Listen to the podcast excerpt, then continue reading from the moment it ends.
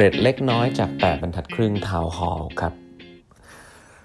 สวัสดีครับ ท่านผู้ฟังทุกท่านยินดีต้อนรับเข้าสู่ 8 บรรทัดครึ่งพอดแคสต์สาระดีๆสำหรับคนทำงานที่ไม่ค่อยมีเวลาเช่นคุณนะครับ อยู่กับผมต้องกวีวุฒิเจ้าของเพจ 8 บรรทัดครึ่งนะฮะ วันนี้เป็น EP ที่ 1114 แล้วนะครับ ที่มาพูดคุยกันนะครับ ก็วันอาทิตย์แบบนี้นะครับวันนี้ก็อาจจะขอ recap นิดนึงครับ เมื่อวานมีงาน อีเวนต์ครั้งแรกของ 8บรรทัดครึ่งไปนะครับ ชื่อว่า 8บรรทัดครึ่ง Town Hall the next chapter of work life นะครับ ก็ต้องขอบคุณทุกท่านมากเลยนะครับ จริงๆก็มีคนหลาย ๆ ท่านให้ความสนใจนะครับ ส่งใบสมัครกันเข้ามาเกือบ 200 ท่านทีเดียวนะครับ แล้วเราก็พยายามจะจัดสรรที่นั่งให้นะครับ ได้ประมาณสัก 80 ที่นะครับ ก็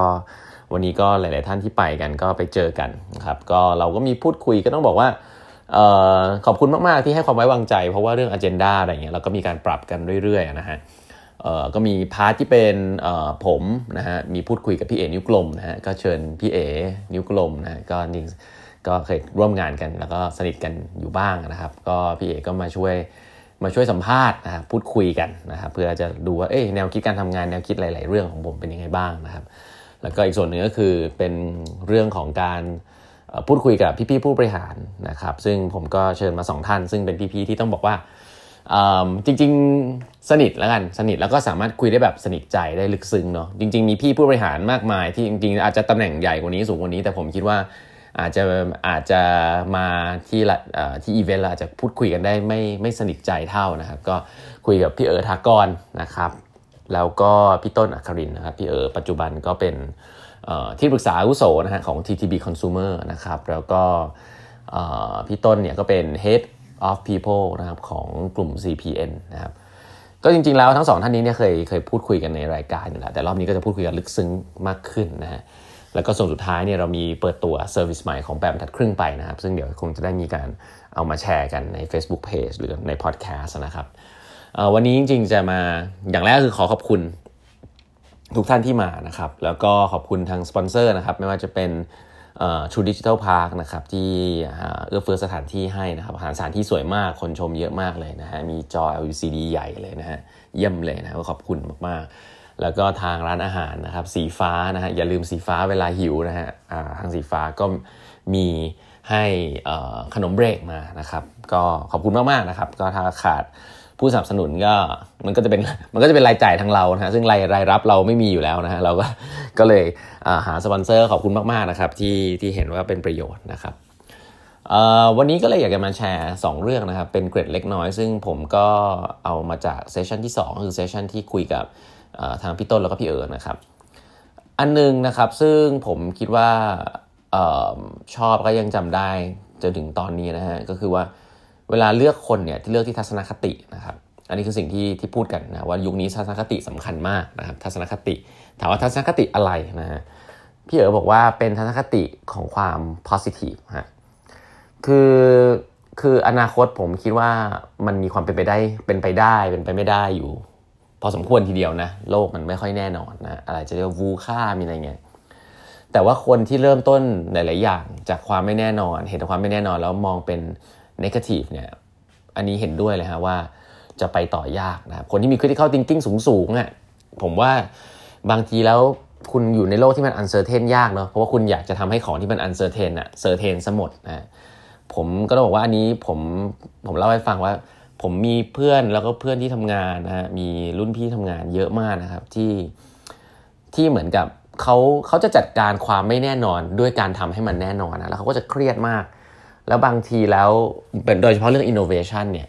คือมันเป็นของที่ต้องทำไปก่อนถึงจะพอทราบเหมือน connect dot ไปเรื่อยๆแต่ถ้าคุณอยากจะ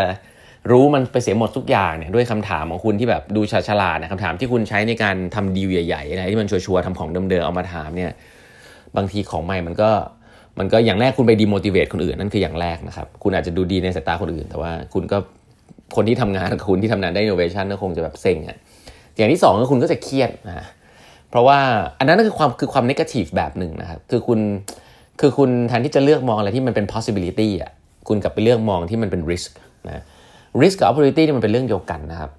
คืออะไรที่มันยังไม่แน่นอนเนี่ยมันก็จะมีความเป็นไปได้อยู่ แล้วมันก็จะมีความเสี่ยงอยู่นะครับ